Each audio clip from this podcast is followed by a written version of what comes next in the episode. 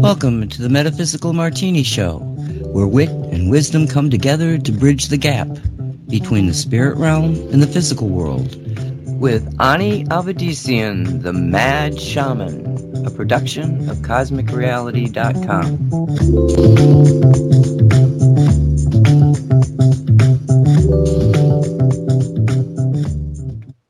Hello, everyone. I'm Ani Avedissian. Welcome to Metaphysical Martini. Three parts spirit, one part rational mind.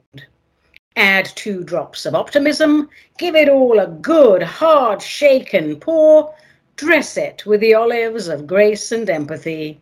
Sit back, sip slowly, and contemplate the wonder of cosmic co-creation.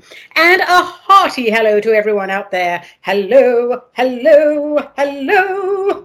Thanks for joining me for yet another round of yummy cocktails on this week's Metaphysical Martini, the show that tries to sort out what's true, what's woo, and what gets flushed down the loo. In today's If you voted for Biden, you are responsible for starting World War Three.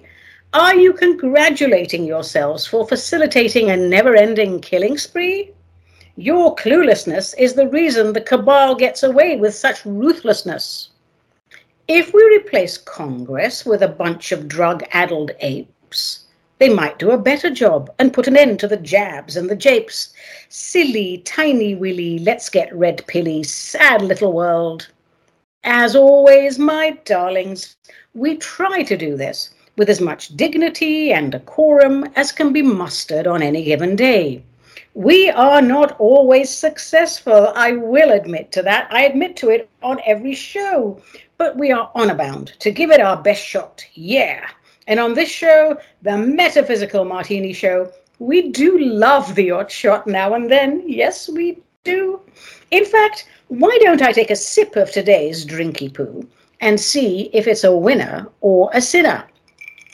Hold on, my darlings. Sipping is happening. Don't go away. Mm.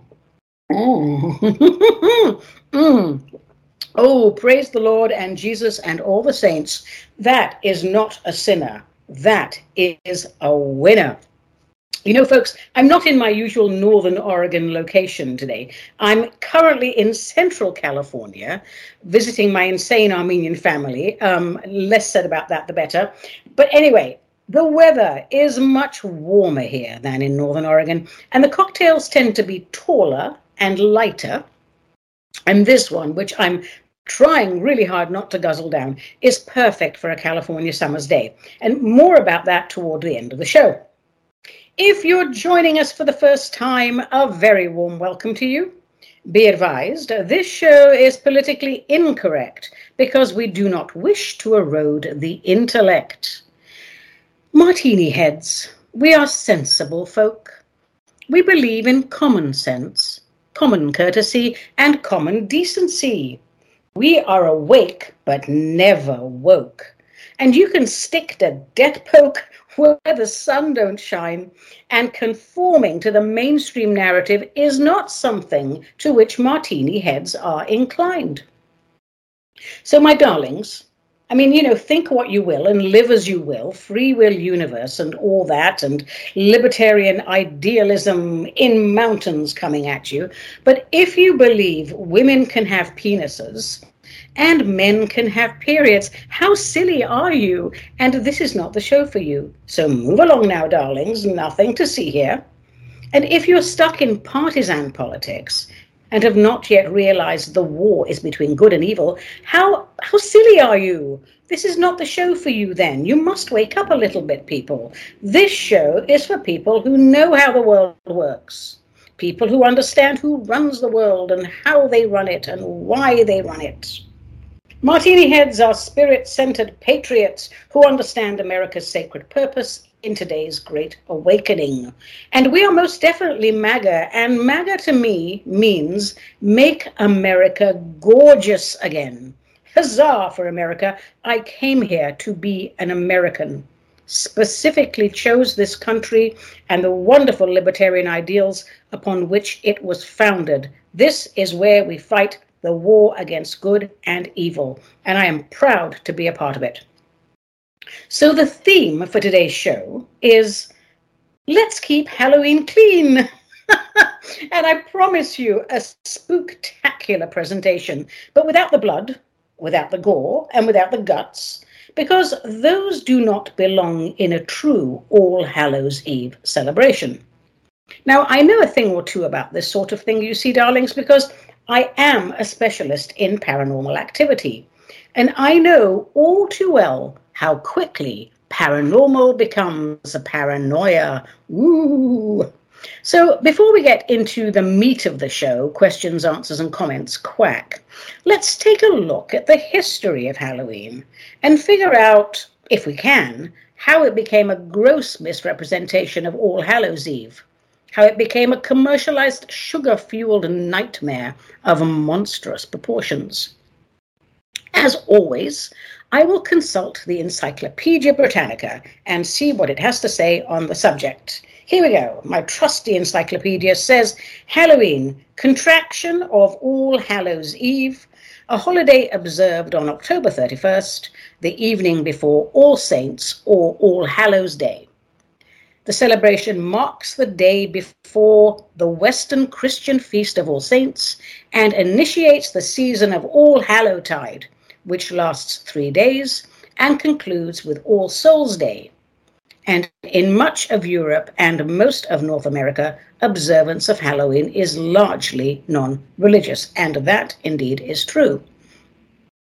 So Halloween had its origins in the festival of Samhain, uh, not Samhain, as people pronounce it. Uh, I think Samhain is a plumber in Illinois somewhere. So it had its origins in Samhain, among the Celts of ancient Britain and Ireland. Notice I said Ireland with an Irish accent, because that's how you say Ireland. So on the day corresponding to November first on contemporary calendars, that was when the new year was believed to begin.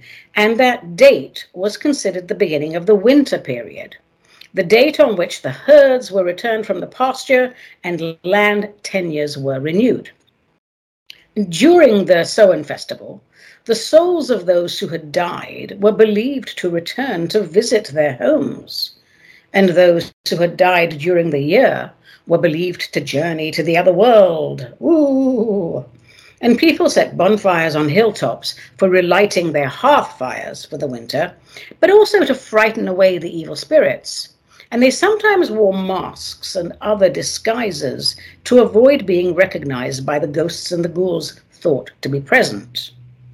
And it was in those ways that beings such as witches, hobgoblins, fairies, and demons came to be associated with the day. And this period in general was also thought to be favorable for divination on matters such as marriage, health, and death, probably because everyone thought the veil is thin, we'll get better information that way. Then, of course, the Romans conquered um, the Celts. Uh, Britain and whatever, uh, first century Common Era, about forty-three or forty-one A D, something like that.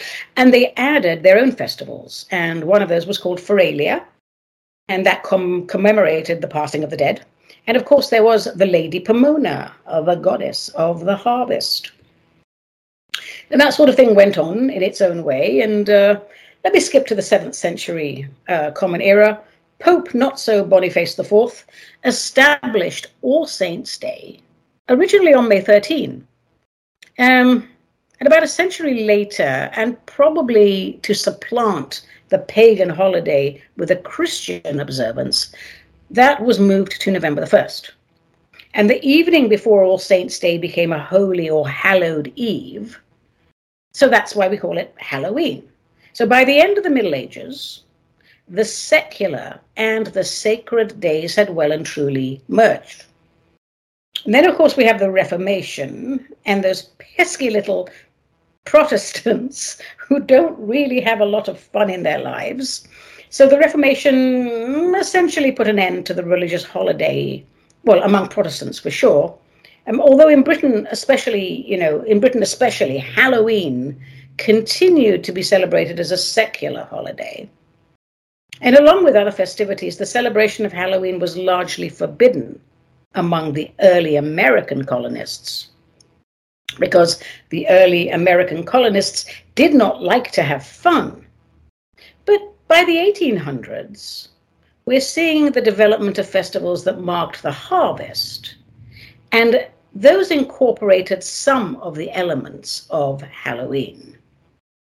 Now, we begin to have large numbers of immigrants, including the Irish, um, coming to the United States beginning ooh, the mid-nineteenth century, although we had them before, of course. But they took their, holi- you know, their Halloween, I wasn't going to say Hollywood, because Halloween is a bit like Hollywood these days. They took these Halloween customs with them. And so by the twentieth century, as we know, Halloween became one of the principal American holidays, particularly, of course, among the children. It's a secular holiday now, and Halloween is associated with a number of different activities. One of them is the practice of pulling usually harmless pranks.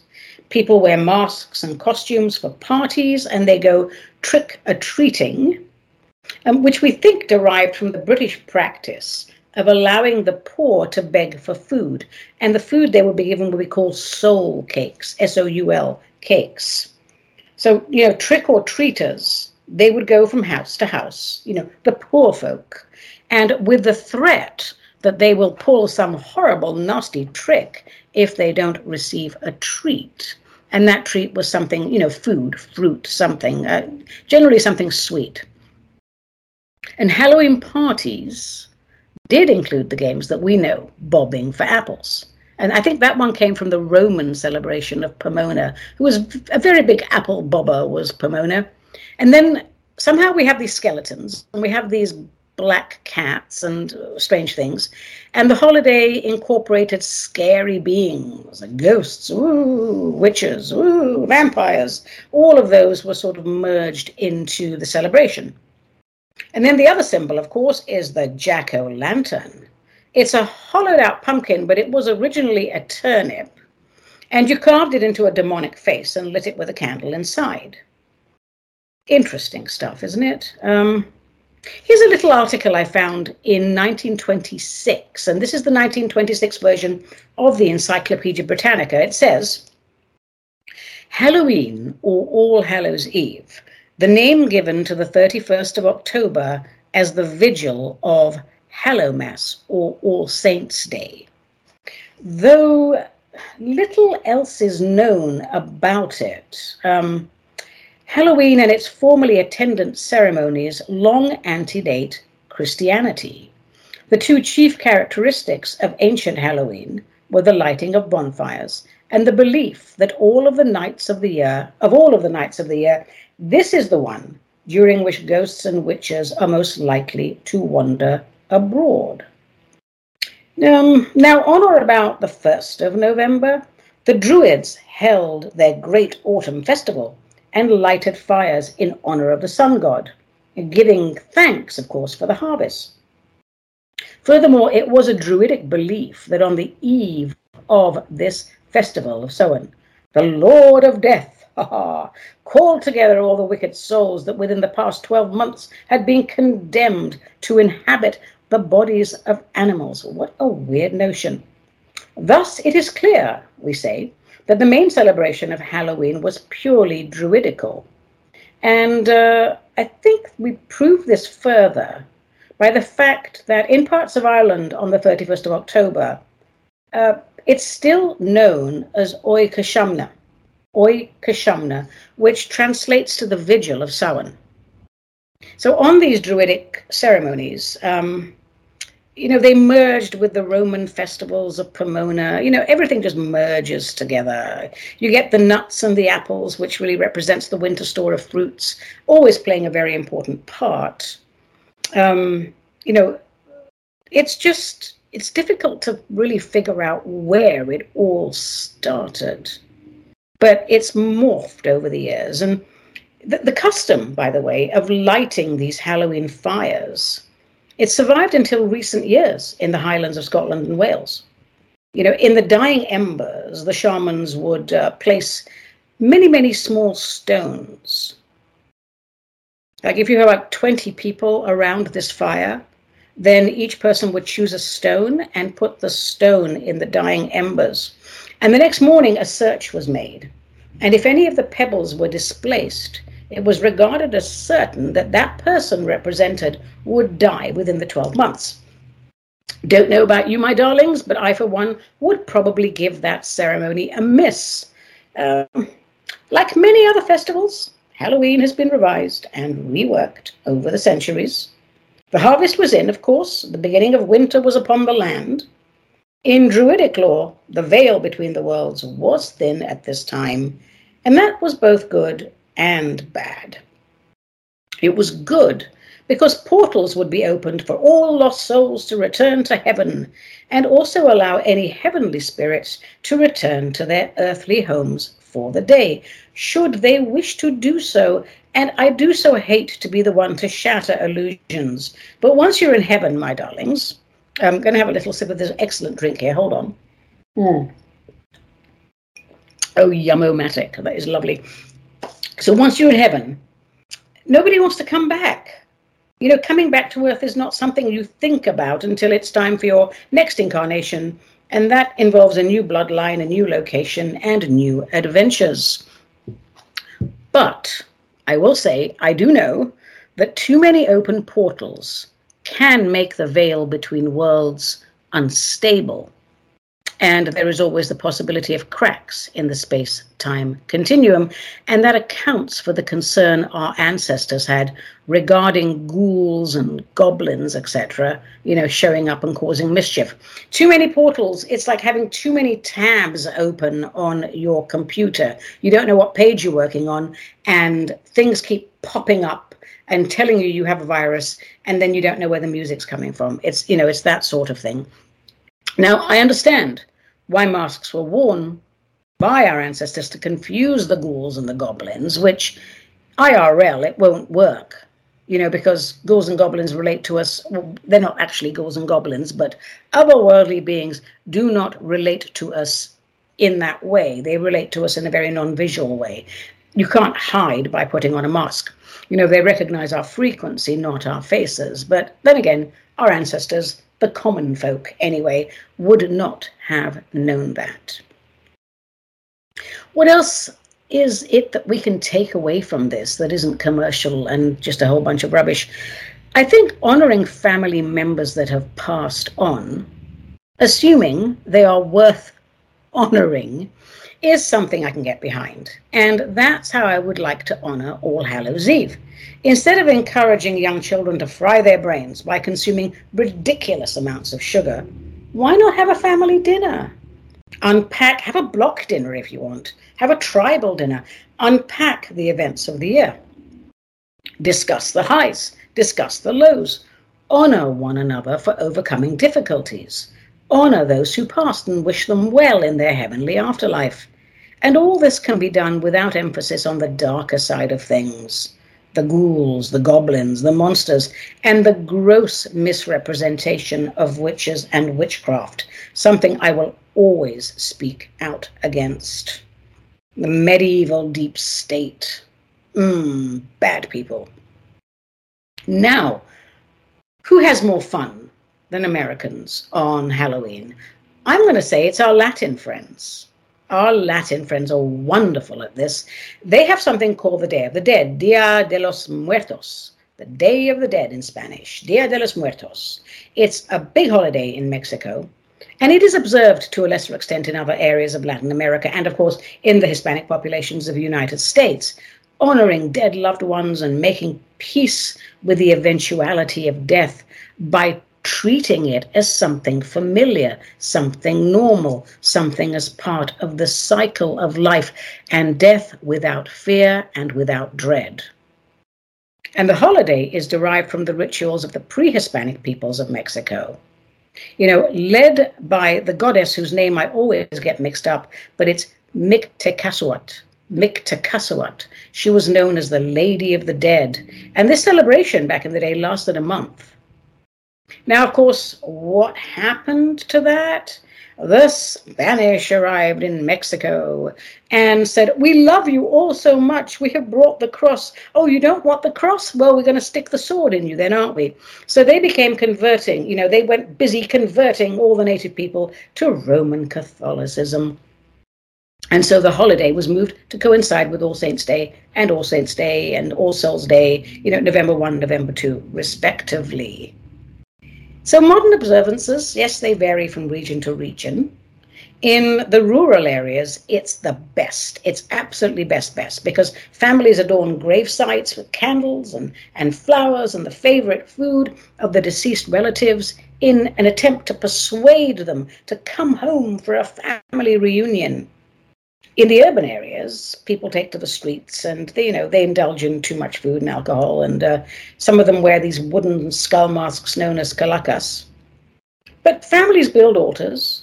Uh, they're called ofrendas um, in their homes. You know, they use the photos, candles, flowers, food, to, you know, to honor the dead in a very good way. Nothing dark about this.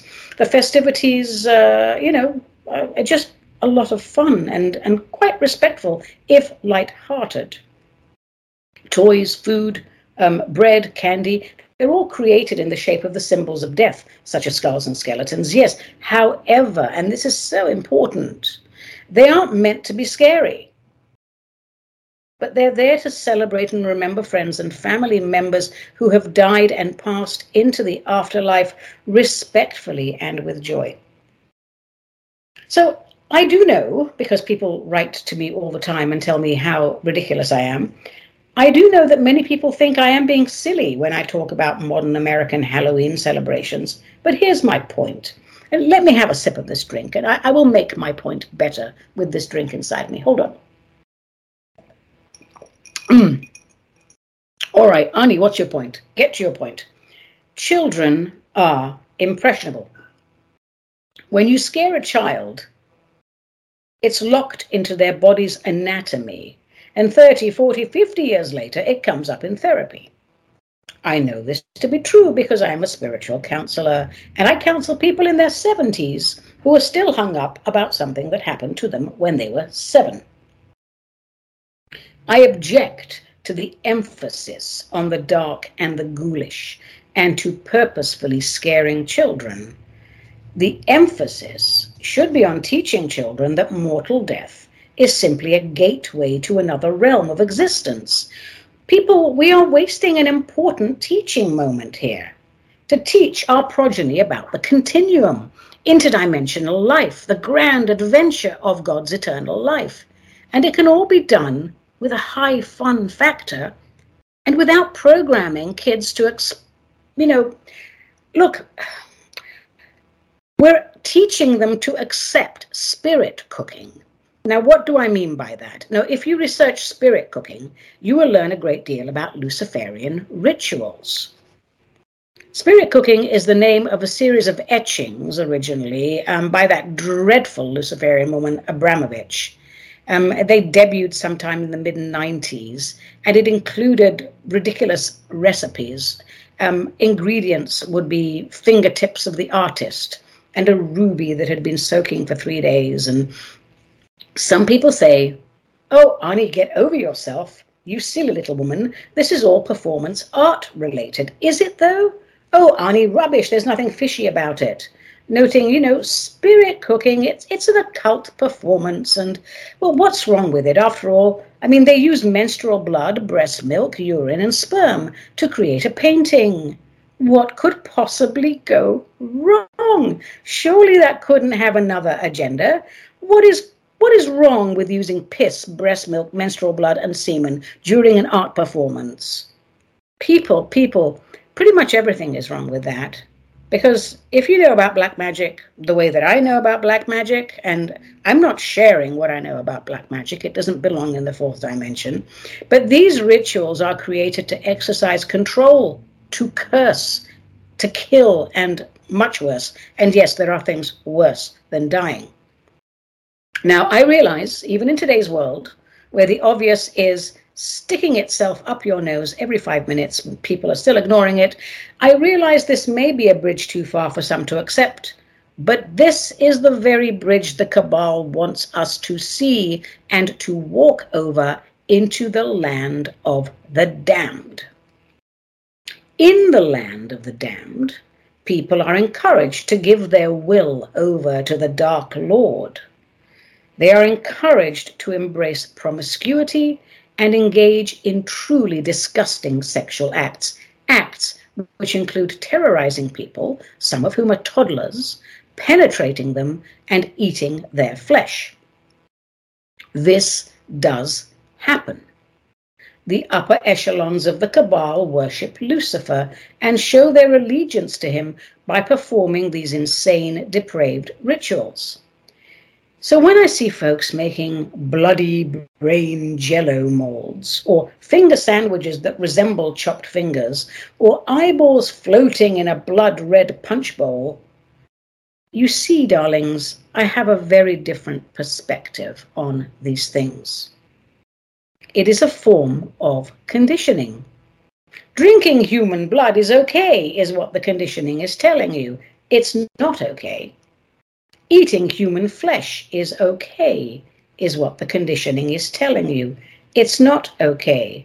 Which, um, is it called transubstantiation? I think it is. You might want to take a look at some of that Catholic Mass and rethink that. The conditioning is telling you, um, dismembered body parts are fun. And darlings, nothing could be further from the truth to a sane person. Think about this conditioning. Right now, parents are up in arms, parents who have sanity are up in arms because their children, as young as four in certain school districts, are being taught how to masturbate. I have seen a few of those books. They show explicit sexual positions.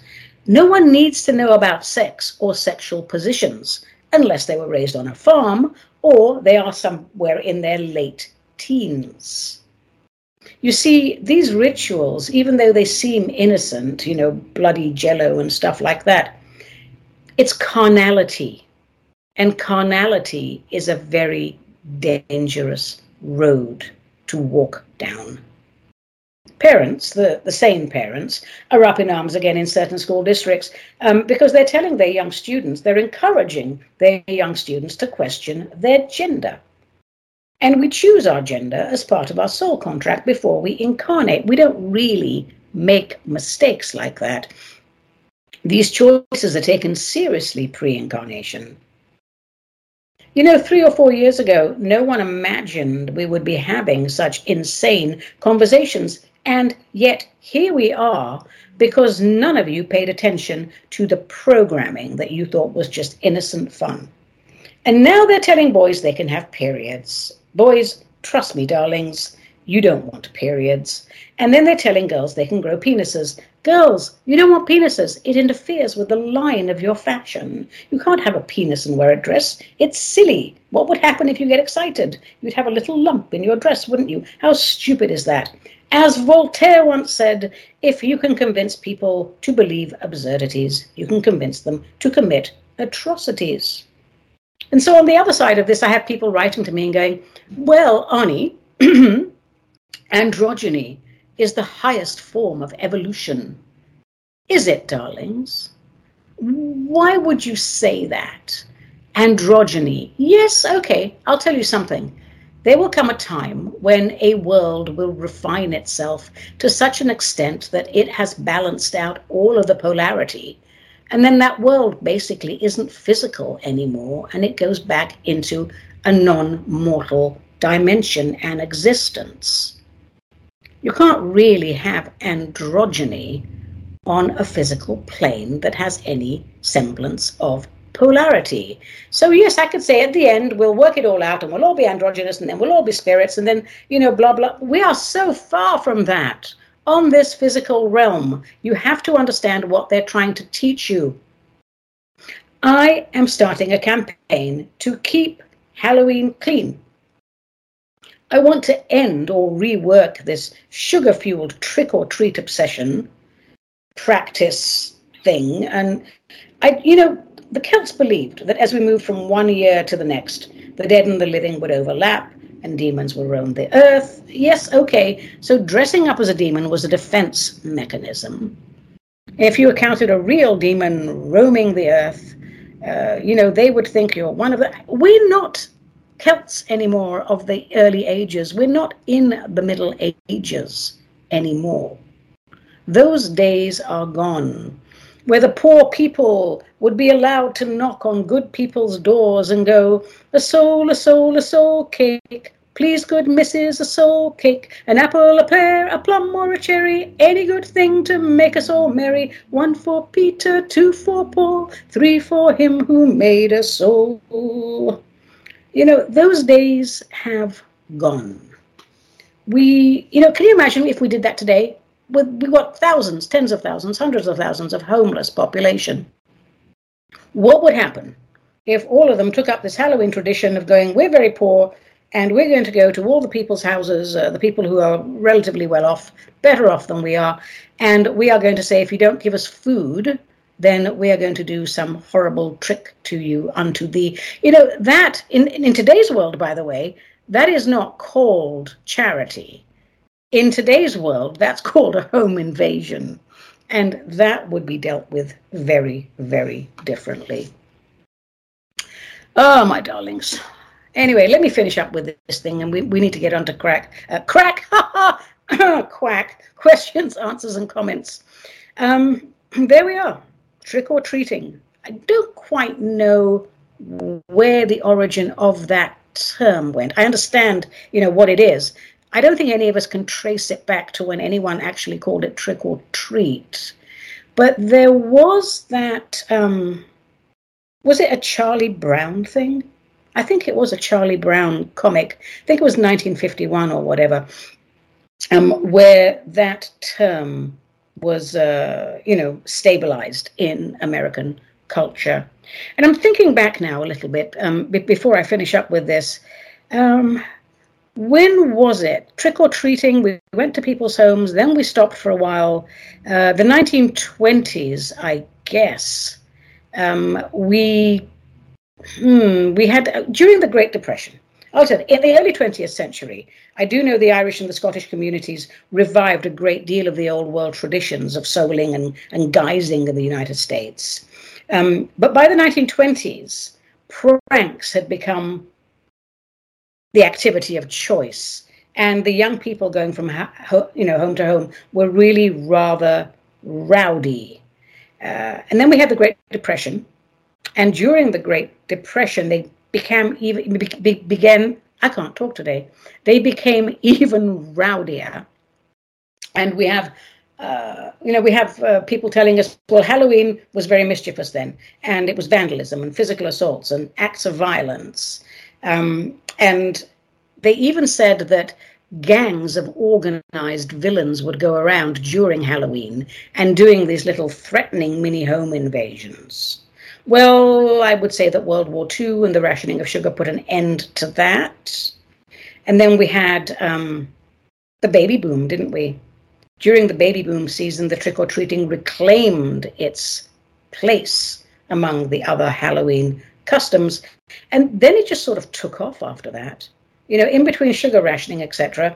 Once, once there was no more sugar rationing, the companies who made candy decided that this would be a very lucrative ritual. And they launched national advertising campaigns specifically aimed at Halloween. We estimate that today Americans spend an estimate, what, three point one billion dollars on candy on Halloween? Three point, darlings, that's three point one billion dollars that Joe Biden could be giving away to other countries. You know, very, very sad, very sad situation. I've just remembered it was nineteen fifty-one, and it was Peanuts, the Peanut comic strip. That's right. And in nineteen fifty-two, Disney produced a cartoon called Trick or Treat, which featured Donald Duck and his nephews Huey, Dewey, and Louie. I always loved Huey, Dewey, and Louie. There was a time when I was younger, I thought about having them tattooed on my bottom. Um, I kid you not, I, I was younger. But, you know, over the years, my bottom has become very large, so I'm glad I didn't. Anyway. Uh, again, I just want to start a campaign to clean up the unhinged run-amok commercialization of all holiday celebrations. Because once we knock these Luciferian bastards off their sanctimonious pedestal of impropriety, our world will be a much better place. Now, let's see if I can write a poem about it on the fly. Generally not a problem whenever I have a cocktail in hand. In my hand, I have a cocktail. I will now sip it, and inspiration will come to me. Hold on, darlings. Mm. Mm. Damn, that is one fine cocktail. All right, here we go. me, me, me, me, me. If we truly wish to honor the dead, we can start by ensuring their progeny are fed. If we wish to close portals to the land of the damned, we should embrace the light, and those doors will be slammed. Loading up youngsters with sugary treats scrambles their brains while they puke in the streets. Is it not better, and better by far, to steer them away from such actions bizarre? We engage in rituals frivolous and shallow. We have forgotten the intention behind the eve of All Hallows. We make cheap plastic pumpkins and fill them with poison. We dress up as ghouls and cause too much commotion. All this for naught, for a few moments of pleasure. We have lost the measure of what is our true treasure. Well, darlings, I mean, that's my dollar's worth on Halloween. Um, it would have, it would have been a dime, but, you know, Biden inflation, so it's a dollar. Do as you please, of course, um, but perhaps once in a while, do step back and think about why you are doing the thing that you are doing. And do, do take a look at, are you feeding the beast? Don't feed the beast. The beast is eating your food. Let me take a quick moment to thank the people who made the intergalactic distribution of this show possible, Mystical Wares in Mount Vernon, Washington. If you wish to celebrate All Hallows Eve and thus far have nothing useful up your sleeve, they have good ideas at Mystical Wares. Good, honest people with no fanciful airs. Mystical Wares in Mount Vernon, Washington, mystical wares dot com. Online or on location, you'll be sure to give them a standing ovation.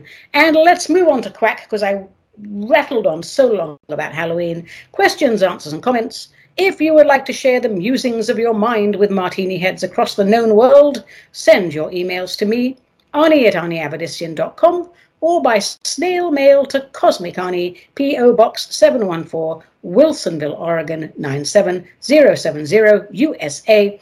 And don't forget to let me know if and how you wish to be identified, or I shall refer to you as omit personal details. So let's shake up the fishbowl of perpetual perplexity and see what pops out. A shaky, shaky. Our first missive is from Manga Maniac, who asks, Ani, you often proselytize the virtues of fermented vegetables as a cure-all. What do you base this on? Will it cure cancer? Will it mend a broken leg? What a strange question. Then again, it comes from someone who is a manga maniac, so I wouldn't be, I shouldn't be that surprised. I do evangelize the virtues of fermented vegetables, but never as a cure-all. Not sure how you would have got that impression, but, you know, it's on you, manga maniac, uh, not on me. Will fermented vegetables cure cancer? That is too general a question. But I will say that the probiotic content in fermented vegetables could well be a factor in preventing illness. Will it mend a broken leg? Well, manga maniac, why don't you go ahead and break one of your legs, apply fermented cabbage to it, and let me know how it goes, and please send pictures. All right, what else is in the fishbowl? Here's a postcard from Lois in San Diego, California, who says, what is really going on between Israel and Palestine? Lois, here is the short version. The cabal are prepared to destroy the planet and everyone on it to remain in power, even if remaining in power means having nothing but ashes to rule over. And that's it, my darling, in a nutshell. Here's an email from Anahid, a nice old Armenian name, who lives in New Jersey, who asks, oh boy, here we go again, right. Why don't you support the Armenians in Nagorno-Karabakh? Doesn't your heart hurt for the persecution of our people? And then she wrote a whole other bunch of really emotional, just silly stuff, which I shan't embarrass her by rereading. This is typical of the many emails I received from Armenians. Um, Armenians who act on their feelings and have no idea how the world works, which of course is not all Armenians. Um, the ones who are very emotional and won't process their emotions, they don't like me because I believe in common sense and personal accountability, two things I have worked hard to develop over the years.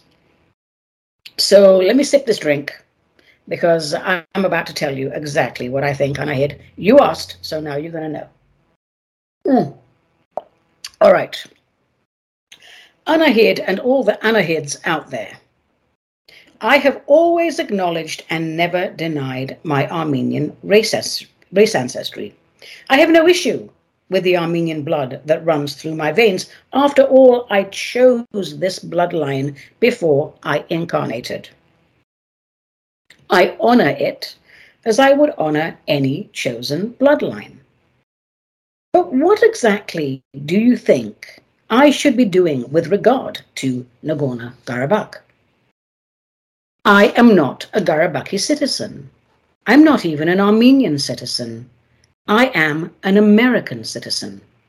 My allegiance is to the flag of the United States of America and to the republic for which it stands. This is where the war between good and evil is fiercest, in the land of the free and the home of the brave.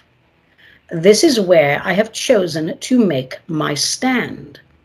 This is where I have chosen to live and to die. If you declare yourself a sovereign state, you had better be able to defend it against all enemies, foreign and domestic.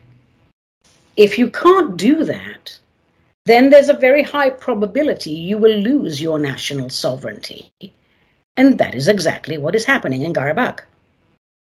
Now, I'm not going to give anybody a history lesson, but I could sit back and explain the history of the region in great detail and list the multiple errors in judgment, or, as I prefer to call it, the corrupt agendas of the various leaders that led Karabakh to this moment in time. But if I do that, would you calm down and listen?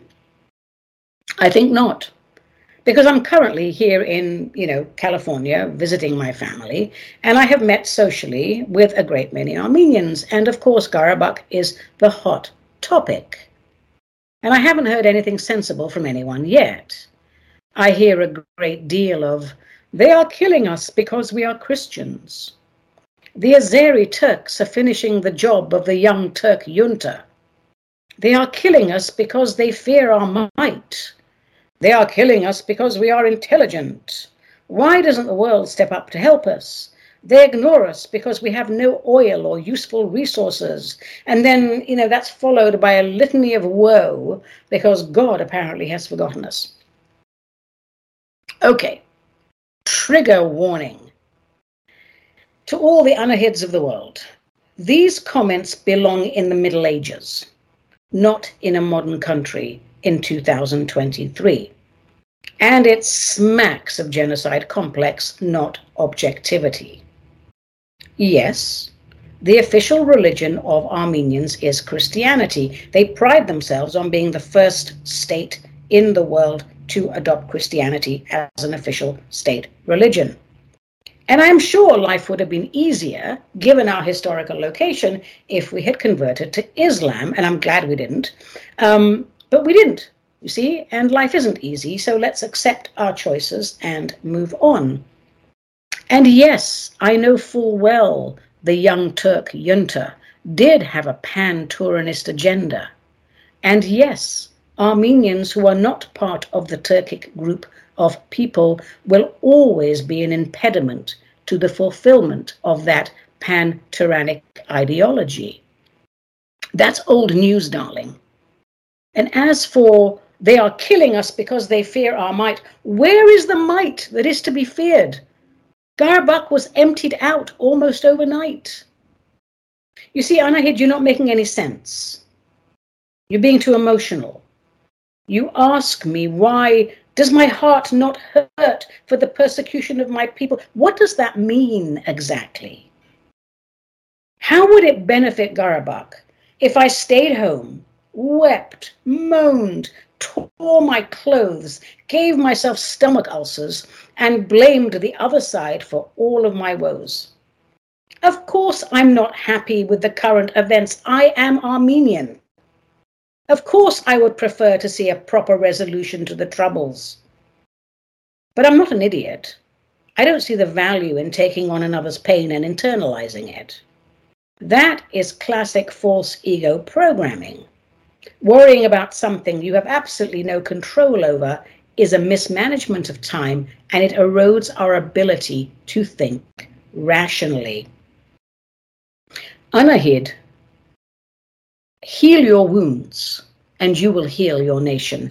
I am the great-grandchild of Armenians who escaped the death marches of the nineteen fifteen genocide. I am old enough, just old enough, to have heard the stories firsthand, and they are horrible stories. So before you cast stones at others, please take a good look in the mirror. How is your pain serving the situation? Is a person in pain a healthy person? Would you ask, would you trust a person writhing in pain to help you in any meaningful way? I look forward to the day when our love of God transcends all this religious and political bullshit. Moving on, do we have time for another question? Ah, who knows? Let's just go for it. And we might make this the last one of the day, or maybe not. Um, this is from Omit Personal Details, who says, Ani, I have two quick questions for you. Question number one.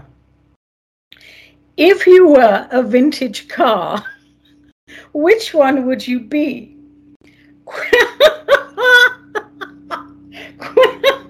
Question two, if money was not a consideration, what car would you drive today?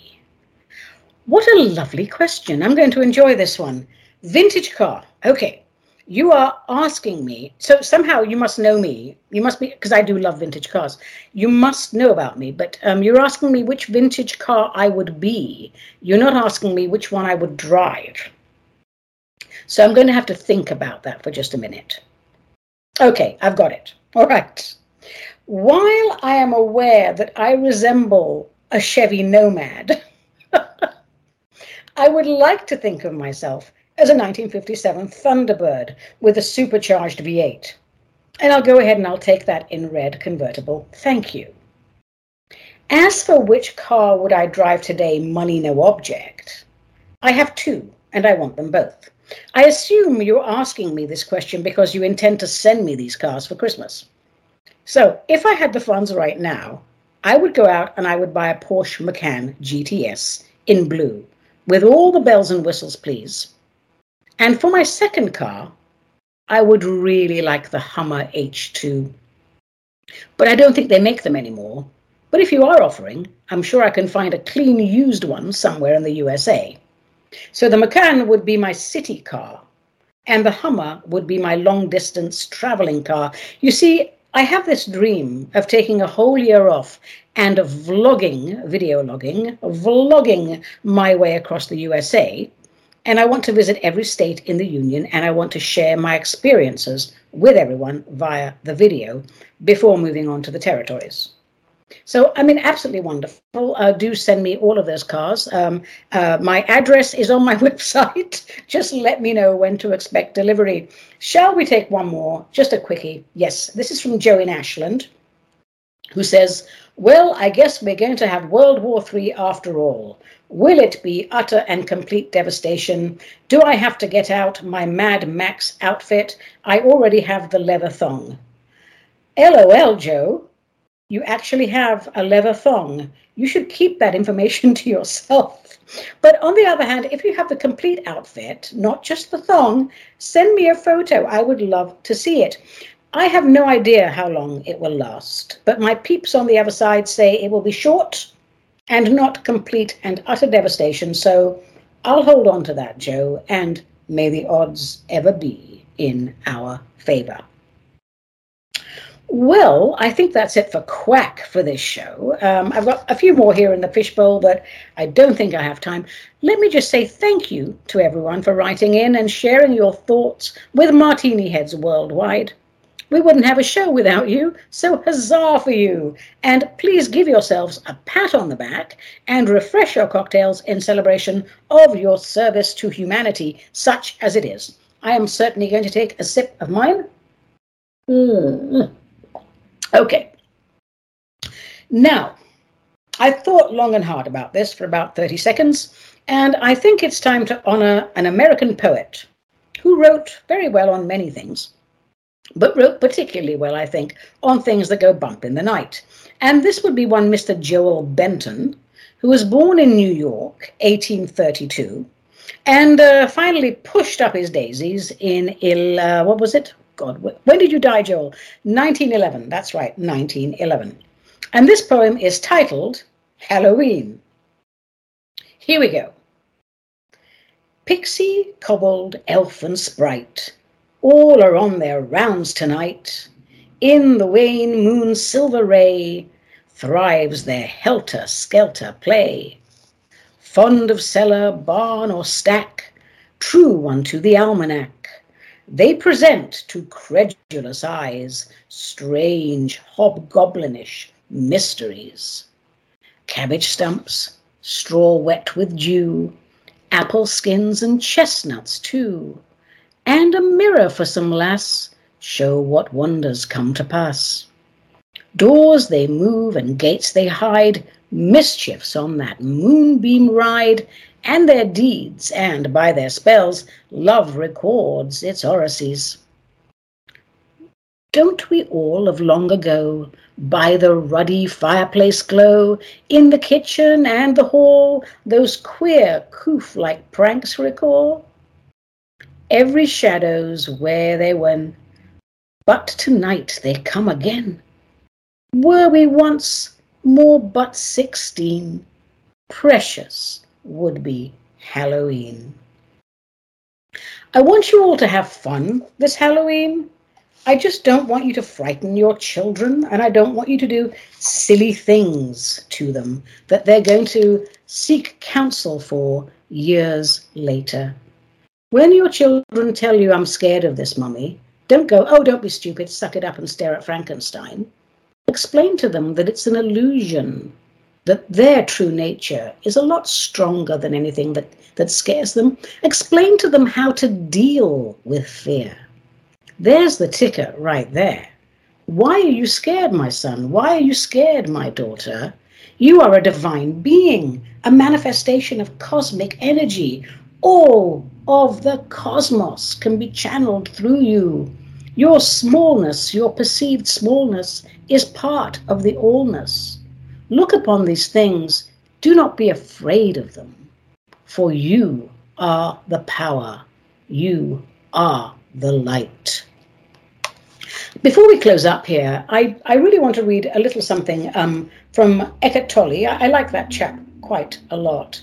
Um, and he's talking about death and the eternal.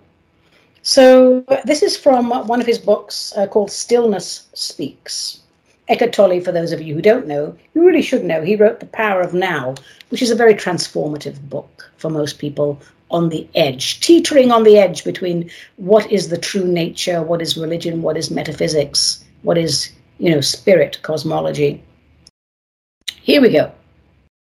Some people become deeply peaceful and almost luminous just before they die, as if something is shining through their dissolving form. Sometimes it happens that very ill or old people become almost transparent, so to speak, in the last few weeks, months, or even years of their lives. As they look at you, you may see a light shining through their eyes.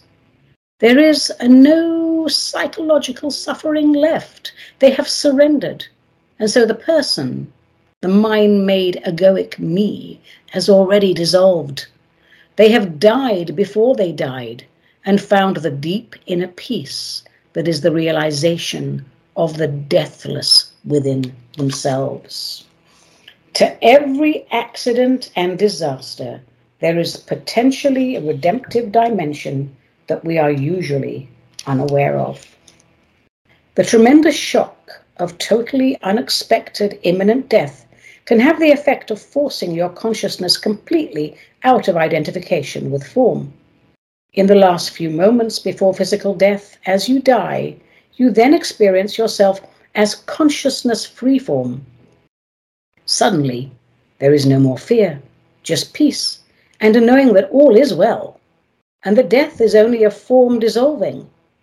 Death is then recognized as ultimately an illusion. An illusion. Your form is an illusion. Lovely bit of stuff there from Mister Eckhart Tolle, who talks a great deal of sense. I particularly love the way um, he cracks himself up when he talks. He has this little laugh that goes, uh, uh, uh. Sounds like that guy from Galaxy Quest. Well, my darlings, are we getting close to the end of the show? I think we have. So let me remind you, please, to visit my website, Ani Avedissian dot com. It's lovely and pink, and my little pretty picture is on there.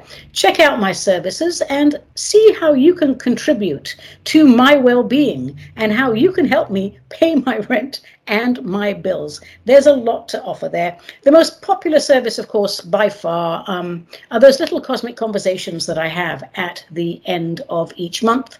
This month, on October twenty-eighth, we will be doing uh, impressions of past life regression. Next month, November, we'll be doing eugenics, um, but, you know, nasty, but we have to talk about that. In December, we have our Christmas party, and by December, I will have a whole new set of subjects to share with you uh, in two thousand twenty-four. Wow, people, it's almost two thousand twenty-four. The world is changing in ways that surprised some, not all, but some. But I can only say to you, it's going to be so absolutely wonderful on the other side of this. You know, the bad guys at the moment, they're really struggling. It sounds like they're winning because mainstream media is still talking about it as if they are winning. But they're not, you see, because the white hats have had a plan in place since the early sixties. And bit by bit, step by step, we're crossing our T's, dotting our I's, doing everything properly. So when we look back in history at this era, we will see, future historians will see, that the light, those who represented the light on this planet, conducted themselves ethically and honorably, put themselves in harm way, in harm's way, for all the good reasons. It's a very beautiful and noble thing a great many of the white hats are doing. But you see, that's nobility, isn't it? When you're not thinking about you necessarily, but what you are doing to keep the light shining for future generations. Well, I think finally that is coming up to it's it for the day. I would like to say I finished my drink, but it's a very long drink, so I haven't. Mm. But I made a damn good effort. So, but it is the end of the show. I do hope you enjoyed listening in as much as I enjoyed recording it, because if you didn't enjoy it, why were you listening? And you've now wasted an entire hour in your life. Today's real life cocktail was, wait for it, Ani's Halloween Chelada. And here's how you make it. Go out and buy a chilled can of Modelo Chelada Especial. That's your base, and it's essentially beer with tomato juice, salt, and lime. So pour it into a large cocktail mixer or a small jug, something at least twice the capacity of the chelada, and add some ice. Now, add one shot of good tequila, good tequila, a good dash of Frank's Red Hot cayenne pepper, and another half cup of plain tomato juice. Stir, taste. Add lime and salt to taste. Then give the whole thing a good old stir and enjoy in a chilled or frozen beer mug or a glass, and sip slowly, because on a hot day it creeps up on you, as any good Halloween drink should do. I'm Ani, mad as the day is long, Avedissian. This was a Metaphysical Martini, a production of Cosmic Reality Radio, to whom we are most grateful. Mwah, mwah, mwah. Until we meet again, top up your prepping supplies, It is imperative that you do not buy into the lamestream media narrative. Resist New World Order, protect our borders, and above all things, my darlings, let the spirit inhabit the human.